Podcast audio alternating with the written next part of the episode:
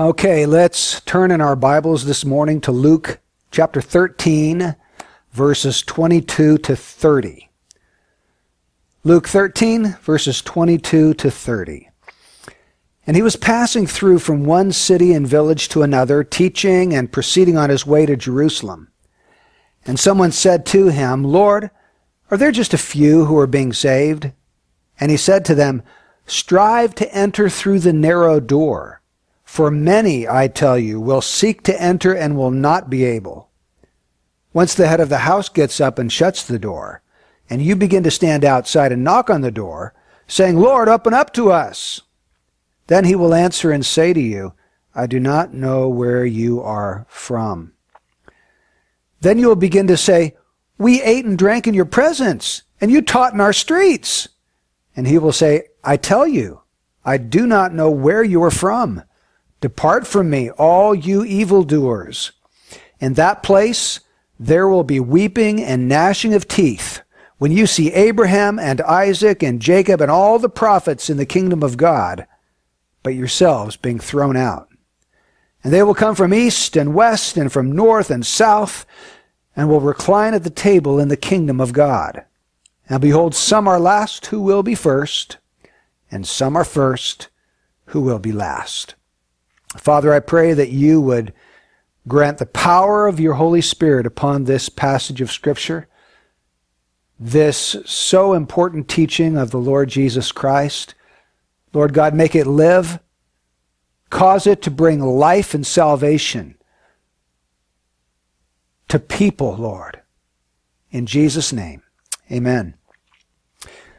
Well, in verse 22, we read that he was passing through from one city and village to another, teaching and proceeding on his way to Jerusalem. Now we know why he was proceeding to Jerusalem. It's because Jesus knows that he's about to die.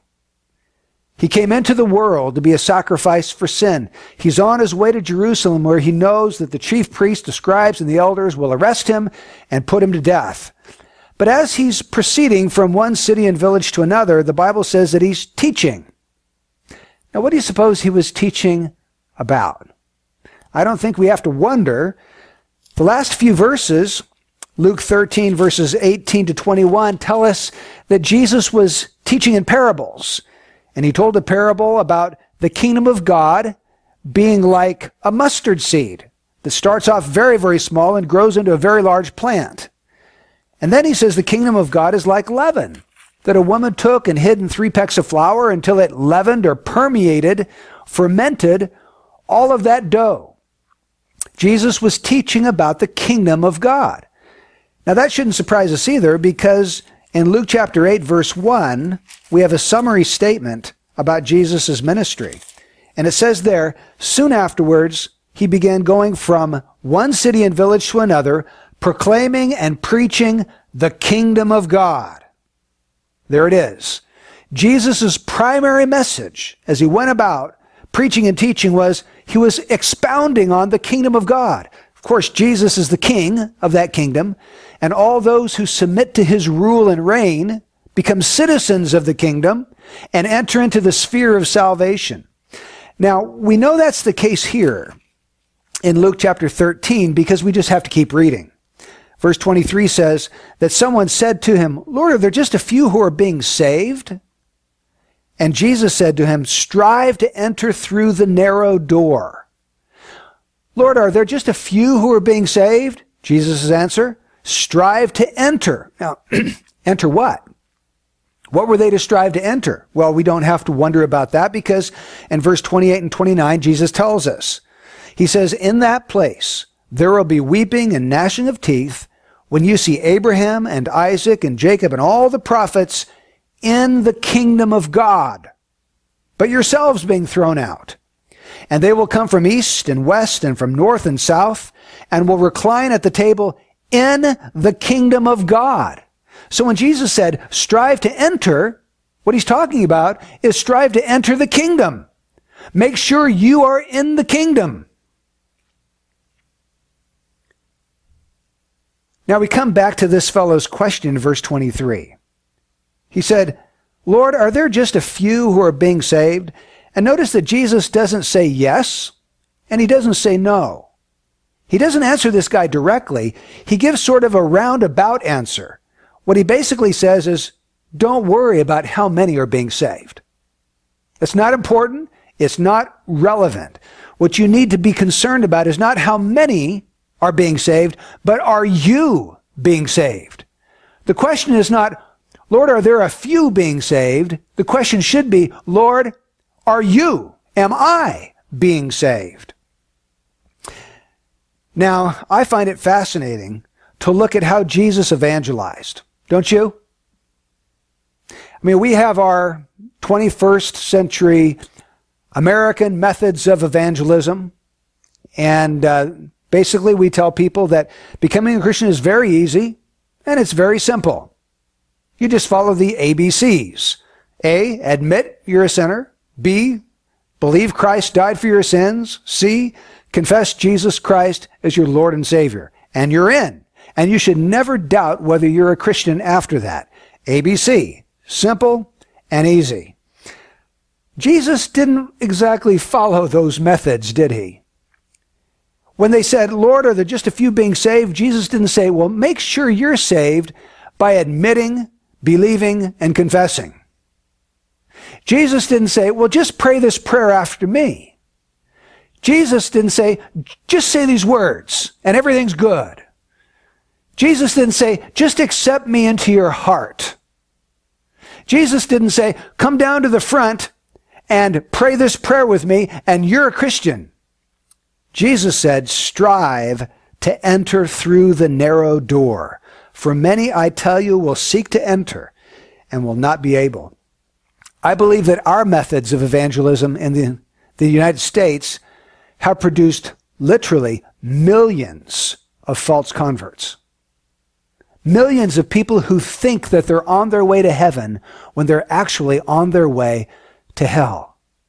And we've done this because we have preached this simple and this easy gospel whereby all they do is just say a prayer, repeat some words, go down to the front, raise their hand, and they think that's all that is required for a person to become a Christian. Jesus didn't say that. Jesus said, strive to enter through the narrow door. I, I know that I may sound heretical, perhaps, in this message. I don't intend to do that. I want to be biblical. And if we are to be biblical and follow the methods of Jesus, let's actually follow them. Strive to enter through the narrow door. You see, I believe we have produced so-called converts that are still in love with their sin. They are still the center of their universe. And so they've never been actually converted. To be converted means to be changed, to be transformed from one thing into another. Well, that's never happened to them. They maintain the very same nature they were born with. They've never experienced a radical new nature that was given to them by God. Now we need to ask ourselves a simple question. When a person becomes a Christian, what are they actually saved from? What are people saved from? Now, if we are to listen to popular televangelists or radio preachers, we might come away with the idea that, oh, well, we are saved from a life of unfulfillment, or maybe a life of dissatisfaction or purposelessness. Maybe we'd come away with the idea that we're saved from a life of poverty or maybe we're saved from sickness. My friends, that is not what the Bible says that we are saved from. Sometimes we think that to become a Christian means that Jesus comes into my life, I sort of connect with God through Jesus Christ, and then Jesus fulfills all of my dreams and all of my ambitions. But you know, the truth is that at conversion, that's the end of your dreams and the end of your ambitions, and you are grafted into the very life of God in Jesus Christ, His life makes you a brand new person and you begin to embrace His dreams and His ambitions. Remember, Jesus told those that would follow Him, If any man will come after me, let him deny himself, take up his cross, and follow me. The very first thing He tells people that have an inkling that they desire to follow Jesus, He says, okay, this is what it's like. Deny yourself. Take up your cross, the instrument of torture, and then begin actually following in my footsteps. In fact, when we get to chapter 14, verses 25 to 35, Jesus is going to say, unless you hate your father and mother, brother and sister, wife and children, and even your own life, you can't be my disciple. He says, unless you take up your cross and follow me, you can't be my disciple. He says, unless you give up all your own possessions, you can't be my disciple. So to become a Christian is not just adding Jesus Christ to your old life. It's not like that at all. It's not like your life is a pie divided up into eight slices and somehow you're going to squeeze a ninth piece of pie into that circle. And so we've added Jesus to our life. No, that's not it at all. To become a Christian means it's the obliteration of your old life. And a brand new life begins with Jesus Christ as the King and the center of your universe. And you no longer love and pursue a life of sin. Now you love Christ and pursue a life of holiness. So let's ask ourselves again, what are we saved from when we are saved, when we become a Christian? Well, this is what the Bible says, Matthew 121. And you shall call his name Jesus, for it is he who will save his people from their what? From their sins. Or Colossians 1:13. He rescued us from the domain of darkness and transferred us into the kingdom of his beloved son. What did he rescue us from? The domain, the dominion of darkness, Satan's kingdom. Or a third one, 1 Thessalonians 1:10 says that we're waiting for Jesus who will save us from the wrath to come. So what does the Bible say a person is saved from? He's saved from his sins, He's saved from the dominion of darkness, which is Satan's kingdom, and he is saved from the wrath of God to come, God's holy anger, which will be poured out upon all sin in hell one day. Now, I want you to come back to this word in verse 24. The man says, Lord, are there just a few who are being saved? Jesus answer, strive. Strive. You remember Jesus once said that since John the Baptist the kingdom of God is being taken by force, and it's the violent who are taking the kingdom. It's those who are striving. Well, this word strive, it's the Greek word agonizomai. We get our English word, you can probably guess, can't you? Agonize. Agonize to enter through the narrow door. It literally means to fight. It's the word that is used when Paul talks about fighting the good fight of faith. It means to struggle with, contend with. It's also the word that is used of athletes who are striving to gain that first prize crown as they cross the line first. So agonize, strive, fight, struggle, contend to enter through the narrow door. Now, why in the world would we have to fight to enter God's kingdom? Well, the answer is because there's a war going on. There is a battle for your soul and for my soul. And many are not saved simply because they never fought to enter the kingdom. You see, the world, the flesh, and the devil will exert all of their influence to try to keep you in the devil's kingdom. The world and its allurements and trinkets and gadgets and toys will try to keep you pursuing all of that the flesh, your, your sinful inclinations. They will draw you away from God. They'll draw you away from the things of God and pull you into those, the, the area where you're pursuing your own lusts and your own interests. And then, of course, Satan. Satan doesn't want to lose a single soul. He's going to exert his utmost to keep you within his bounds, within his dominion. I want to show you a passage in Romans 8:13. It's not just Jesus that talked like this. Paul talked like this too. Paul said in Romans 8:13, "If we are living according to the flesh, we must die. But if by the Spirit we are putting to death the deeds of the body, we will live. Now, what's he talking about? He talks about dying and living. If you live according to the flesh, you must die. If you're putting to death the deeds of the body, you will live. You know, we, we try to water those words down to mean something that they don't. What Paul's talking about here is hell, dying, heaven, living. And he's saying that, you know how you can know which people are going to hell and which people are going to heaven? Those people that are going to hell, their life is characterized by living according to their flesh. And those people who are on their way to heaven, their life is characterized by putting to death the deeds of the body. So, those on their way to hell, they're living according to the flesh. They're indulging the flesh. They love the flesh.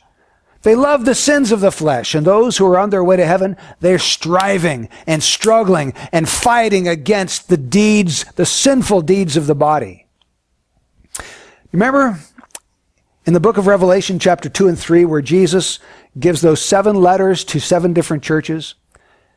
At the end of every single letter, he has an overcoming statement where he says, He who overcomes, or to him who overcomes. And he follows that with a beautiful, glorious promise about heaven. He who overcomes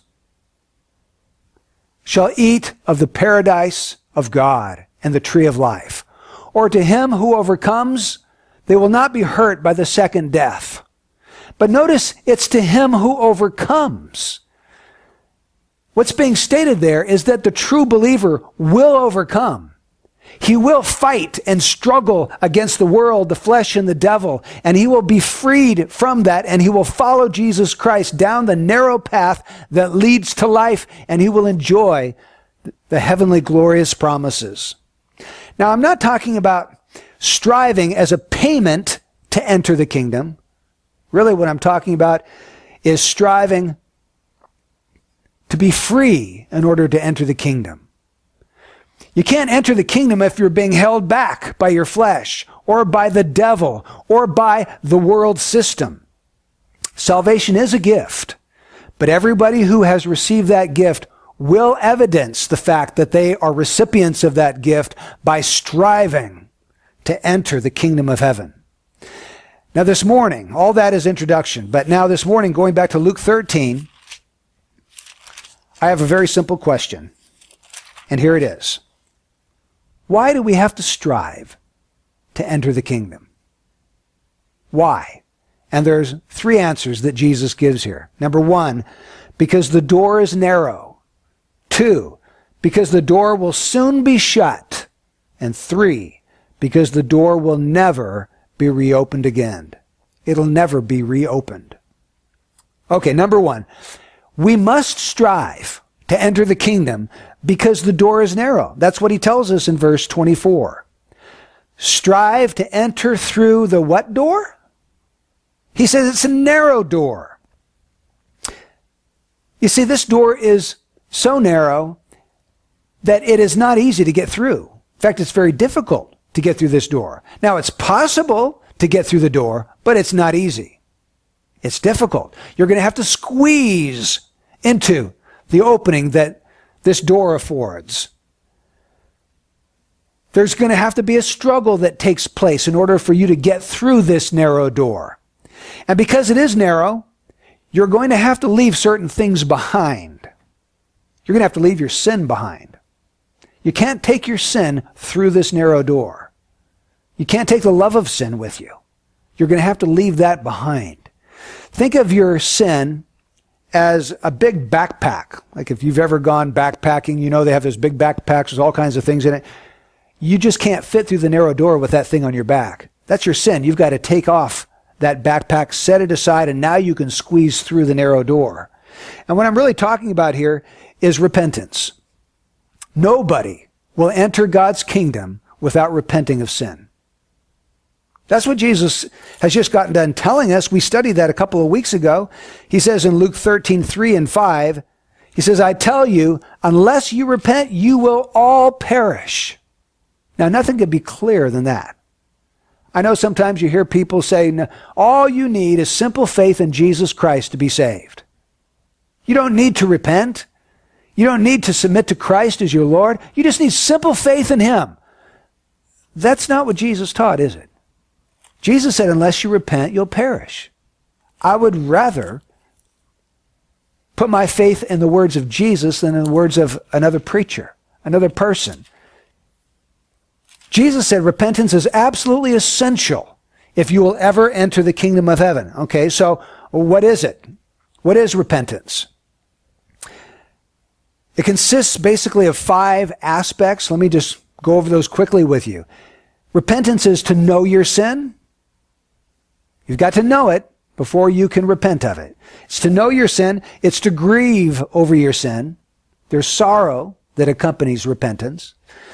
It's to confess your sin, to agree with God, admit to God this is wrong, this is sin. Number four, it's to break off with your sin. So there's a forsaking of sin. And number five, it's to hate your sin. So here they are. Know your sin, grieve over your sin, confess your sin, break off your sin, and hate your sin. There's a beautiful scripture in the book of Proverbs that expresses this so clearly. It's Proverbs 28, verse 13. He who conceals his transgressions will not prosper, but he who confesses and forsakes them will find compassion. Do you hear that? He who conceals or hides his transgressions, he's never going to prosper. But the one who confesses them, he brings them out into the open and confesses them and forsakes them, will find compassion. Now, what does it mean to forsake something? It means to leave behind, doesn't it? I'm, I'm letting go of this thing, I'm leaving it behind, and I'm going this direction. You can't hold on to your sins and repent of them at the same time. Repentance includes forsaking them, leaving them behind, and finding the compassionate mercy and grace of God. Now, not only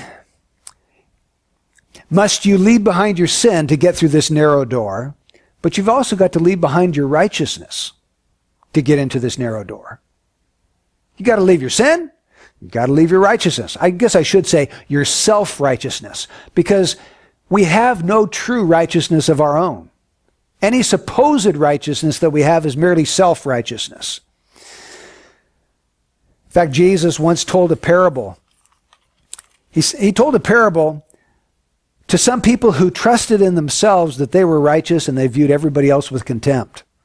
And he said, one day there were two people who went up to the temple to pray. One was a Pharisee, very religious and moral man, and one was a tax collector, despised and hated because he was a traitor in the eyes of the Jews by taking money from the Jews and giving it to the Gentiles, the Romans.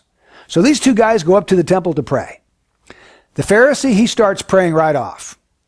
But his prayers never make it through the ceiling because the Bible says he prayed to himself. he wasn't even praying to God. He said, Lord, I thank you that I'm not like other people. I fast twice a week. I give tithes of everything that I have. I'm not an adulterer. I'm not a fornicator. I'm not unjust.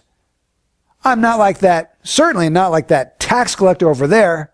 Lord, I thank you that I'm a pretty good guy. That was his prayer. Can you imagine praying a prayer like that? But I love the spirit of this tax collector. It says he was a great distance off from that holy Pharisee. He knew that he was not in his company, so he was a great distance off in the temple. And he couldn't even lift up his eyes to heaven. He just kept smiting his breast because he knew that his heart was the seat of all of his sin. And he didn't say, Lord, I thank you that I'm better than everybody else. He said, Lord, be merciful to me, the sinner. And Jesus said, You know who went home forgiven that day?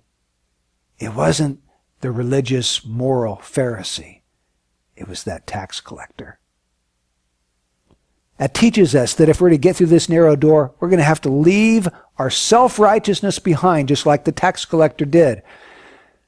I remember very clearly a few years ago having a conversation with my own father.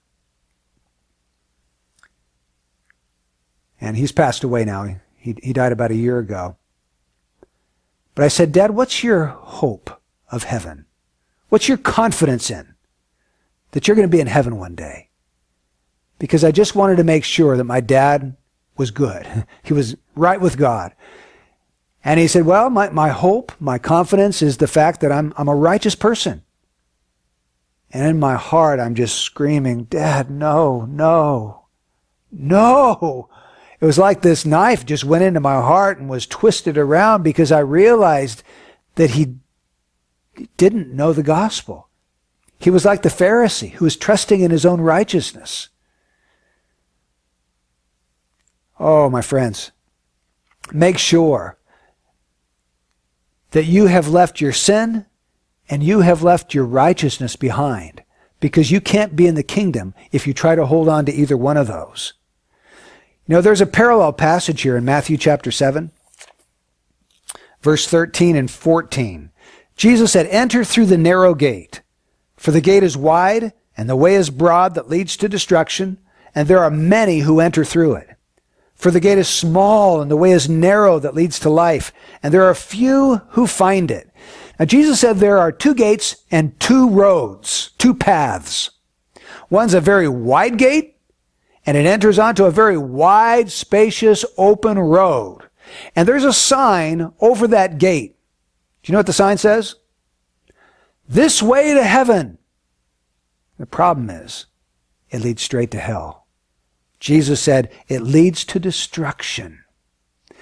Then there's another small gate. And once you open that small gate, you find out the path is very narrow. It's, a narrow path.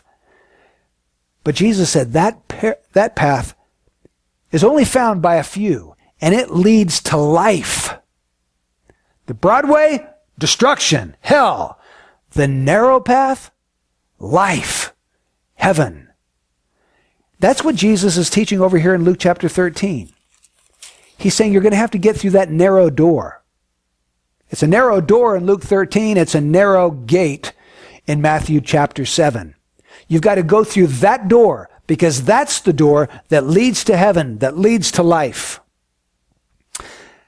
Now, why do we have to strive, according to Jesus, to get into the kingdom? Because the door is narrow. Number two, because the door is going to soon be shut. Listen to what he says. Strive to enter through the narrow door. Why? For many, I tell you, will seek to enter and will not be able. Now, what's he talking about? Jesus is talking about judgment day. There's coming a day when all of us will stand before Christ. He will be the judge, and some people on that day are going to want to enter the kingdom, and they're not going to be able to. Notice t- verse 25. Once the head of the house gets up and shuts the door, and you begin to stand outside and knock on the door, saying, Lord, open up to us. Then he will answer and say to you, I do not know where you are from. Now he says there is a head of the house. And there's coming a day when this head of the house is going to get up, go over to the door, and shut it. And that's it. That door will not be opened again. Now, who's the head of the house that Jesus is talking about? Well, we know who it is because the people standing outside said, Lord, open up to us. So the head of the house is the Lord. And not only that, but verse 26, they say to this head of the house, We ate and drank in your presence, and you taught in our streets. So evidently, the head of the house is none other than Jesus Christ. He's going to come and he's going to shut the door, and there will be no more opportunity for people to enter through that door once that takes place. Notice these people here. They called Jesus Lord. They said, We ate and drank in your presence, Lord. In other words, we were there when you multiplied the fish and the loaves. We, we had fellowship together. We, we ate together. We had meals together. Lord. And not only that, you taught in our streets.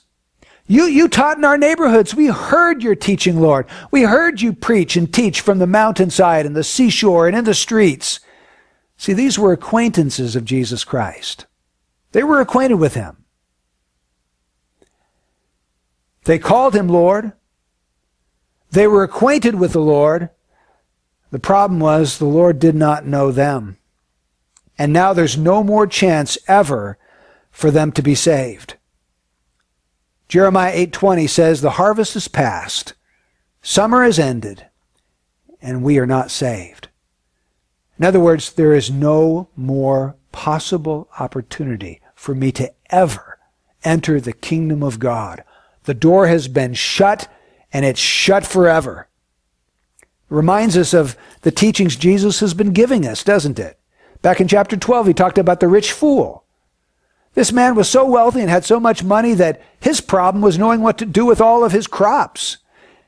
And so he finally came up with a beautiful idea. I know what I'll do. I'll just tear down the old barns. I'll build bigger barns. And then I'll say to my soul, soul, you have many years ahead.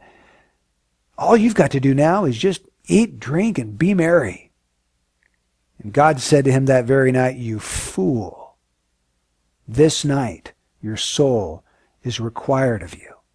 The door was shut in that man's face, and he would never enter it again. Jesus also talked about those Galileans in Luke 13, verses 1 to 5, that were offering sacrifices in the temple.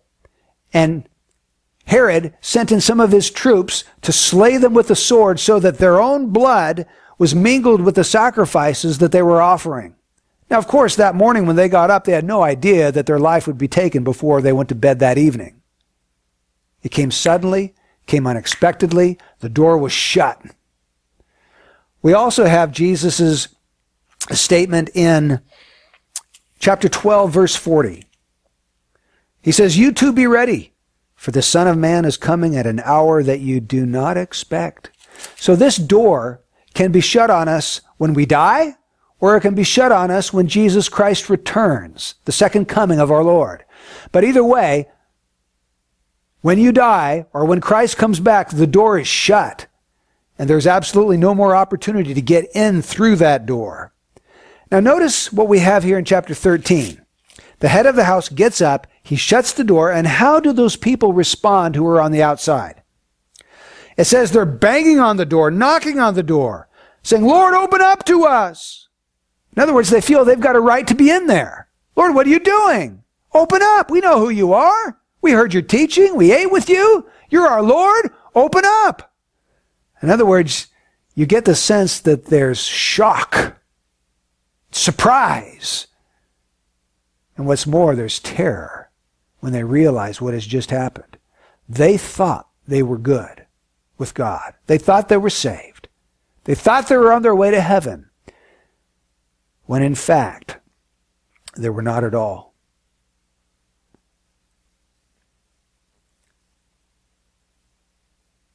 There is one word in verse 25 that I think we need to meditate on. He says, Once the head of the house gets up and shuts the door, and you begin to stand outside and knock on the door, saying, Lord, up and up to us, then he will answer and say to you, I don't know where you're from. Then you will begin to say, We ate and drank in your presence, and you taught in our streets. And he will say, I tell you, I do not know where you are from. Depart from me, all you evildoers. And then in verse 24, strive to enter through the narrow door. For what? For many, I tell you will seek to enter and will not be able. He didn't say just a couple of people or just a few. He said many. Many. This points to the millions of people, not just in the United States, but around the world, who are self-deceived, who are false converts, and are, are, who are headed for hell when they think they're headed for heaven. They call Jesus their Lord. They're acquaintances of Christ, but Christ doesn't know them. They still love their sin. They still practice lawlessness. They're still evildoers. Oh my goodness. This is a scary, scary picture. Try to put yourself in the position of these people. Let's say you're one of them. You've confessed Christ as your Lord.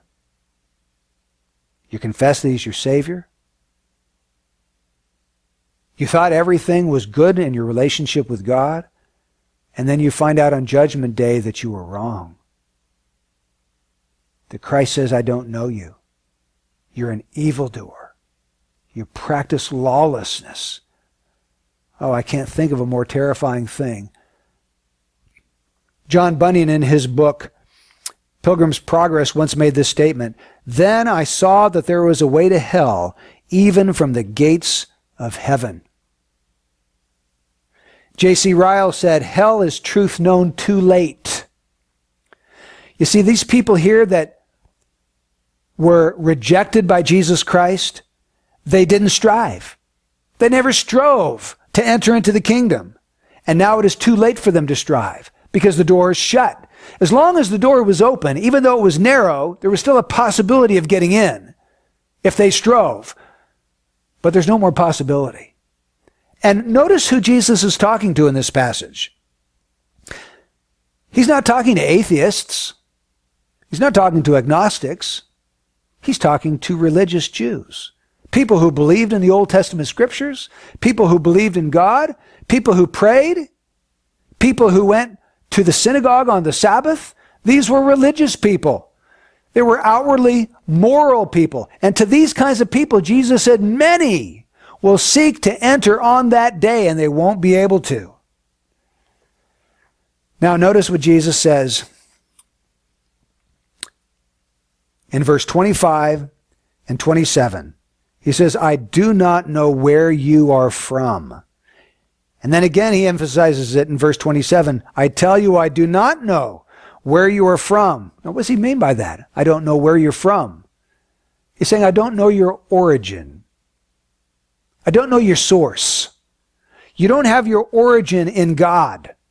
You don't have your source in the power of the Spirit, creating new birth within you. You're not a branch in me. There is no union between you and Christ. There's no vital saving relationship between you and Jesus. I don't know where you're from. You're not in my family. I didn't give you life. I didn't give you salvation. In fact, Jesus says in John 17, 3, This is eternal life, that they may know thee, the only true God, and Jesus Christ, whom thou hast sent. Eternal life is knowing God. It's not knowing about God, it's knowing God. It's having a saving knowledge of Jesus Christ. Over in Matthew 7:23, Matthew puts it this way. Then I will declare to them, I never knew you. Depart from me, you who practice lawlessness. Matthew calls them people who practice lawlessness. Luke calls them evildoers. Now, what's that talking about? It's talking about a person whose basic bent is towards lawlessness or evil. Now, they may have a veneer, an external veneer of morality on the outside, but dig a little bit deeper. Peel away those onion skins and see what you find underneath there. Their heart, their soul had never been converted or changed. God had never given them a brand new nature where they loved holiness, where they loved Christ, where they loved worshiping God, where they loved the Word, where they loved to speak to lost people about the gospel. This had never taken place in their life. Instead, they love sin.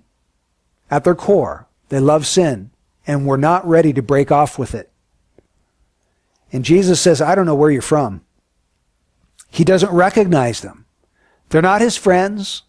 They're not his sheep. They're not his servants. So why do we have to strive to enter the kingdom? Number one, because the door is narrow. Number two, because the door is going to soon be shut. And number three, because once that door is shut, it will never be reopened again. That's the teaching we have in verses 28 to 30. Jesus says, In that place, there will be weeping and gnashing of teeth when you see Abraham and Isaac and Jacob and all the prophets in the kingdom of God, but yourselves being thrown out.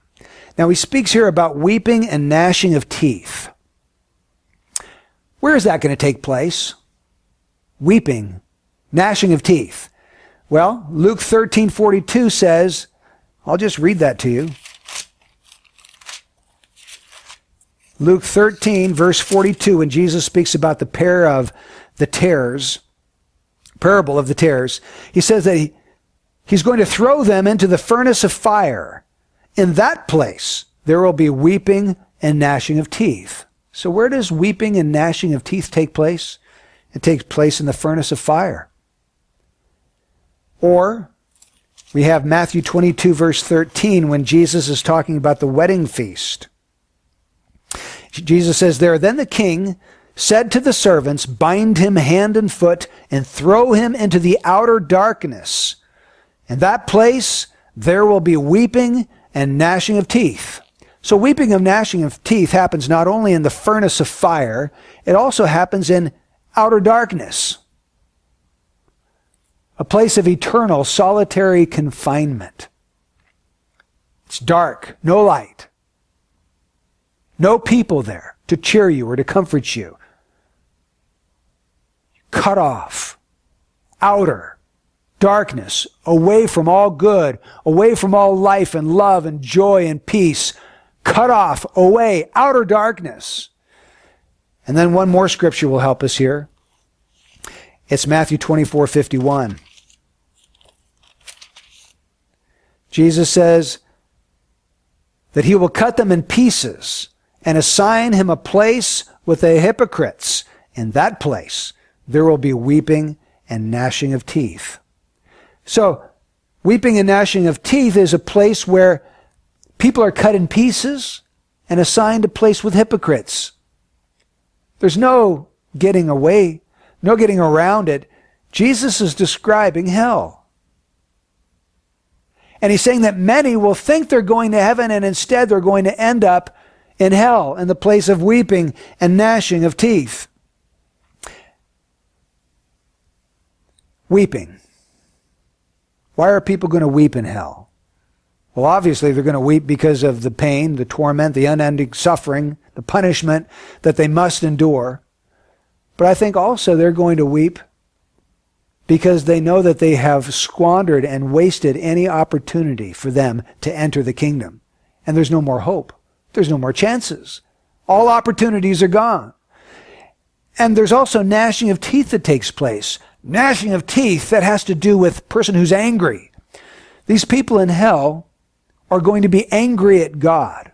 They'll gnash their teeth at him. They will hate God. They hate him in this life, and that hatred is going to be carried over into the next life, and they will never cease hating God. Weeping, gnashing of teeth. And Jesus then says in Luke 13, that they will recline at the table.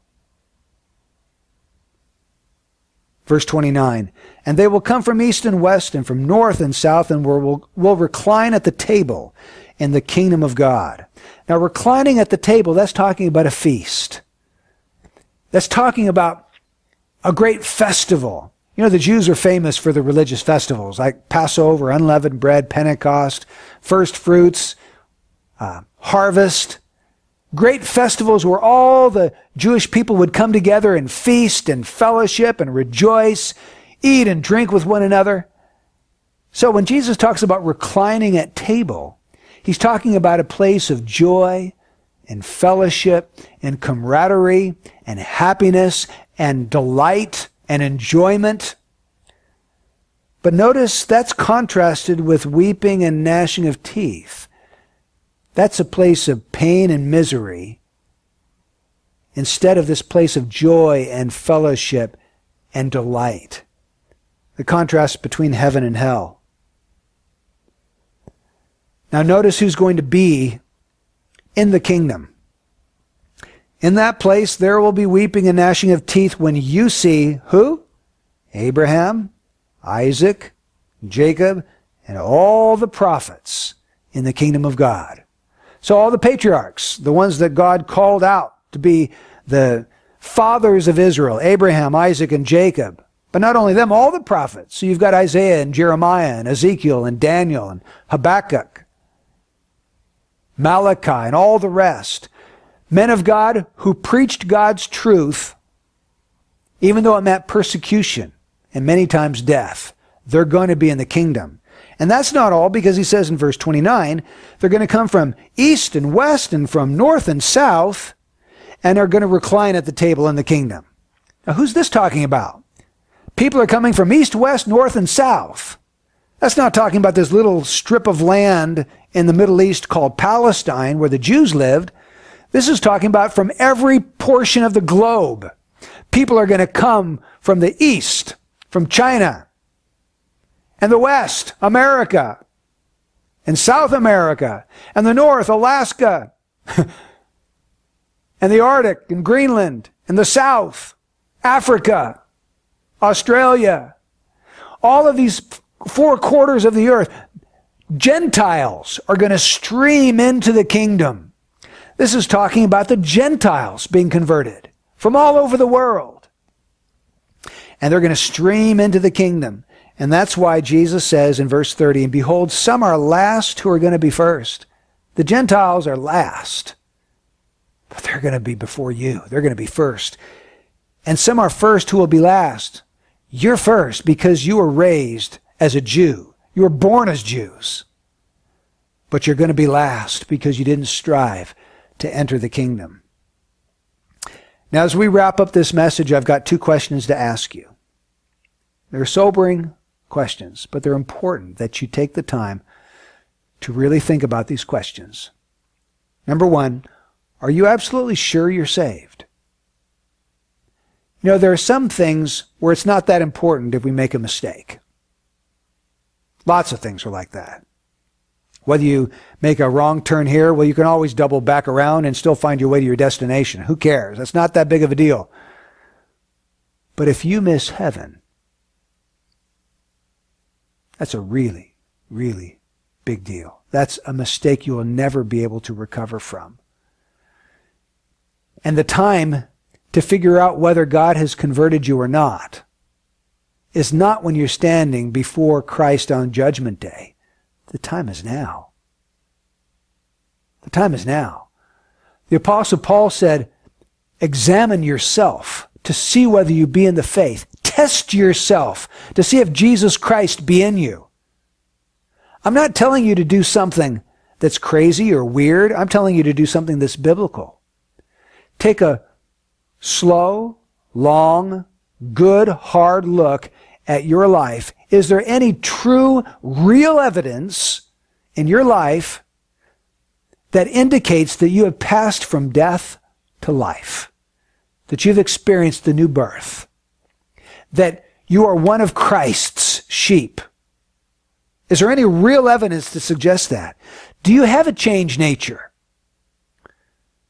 Oh, my friends, there is nothing more important than for you to know whether you have passed from death to life. Do you know you're saved?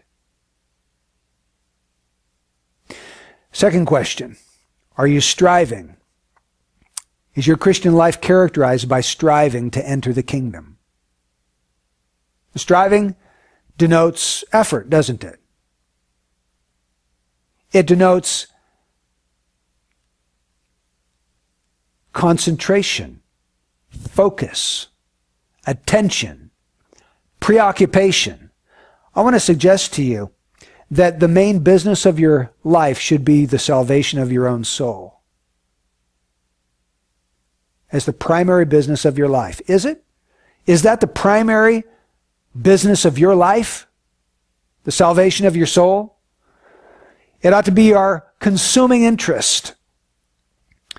We have to be willing to take great pains to make sure that we are saved. We're in God's kingdom. He has converted us. And it will require fighting. Fighting the world, fighting our flesh, and fighting the devil. We ought to think about this daily. It ought to be something we ought to be thinking about God and Christ and heaven and our relationship to Him as a daily thing. And it should govern everything that we do. We should be preoccupied with our salvation. Are we Christ's sheep? And if so, let's enjoy the sweetness of being one of Christ's sheep and walking with Him and fellowshipping with Him. My friends, make every effort to strive to enter the kingdom of God. If it means laying aside sin, then do it.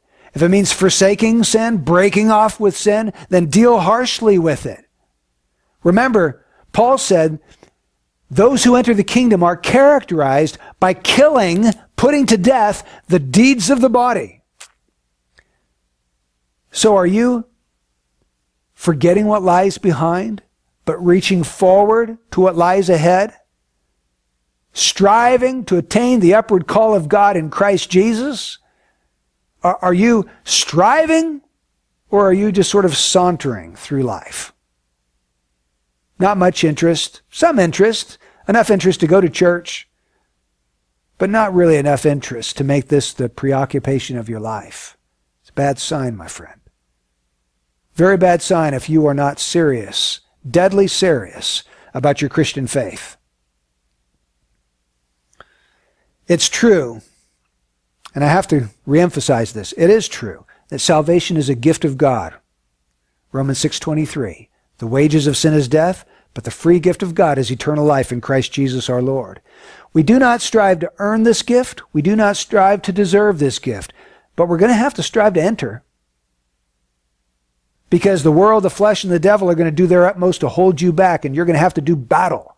You're going to have to overcome. And you will. If you have been born of the Spirit, you will overcome. And you will enter into the heavenly paradise with Jesus Christ.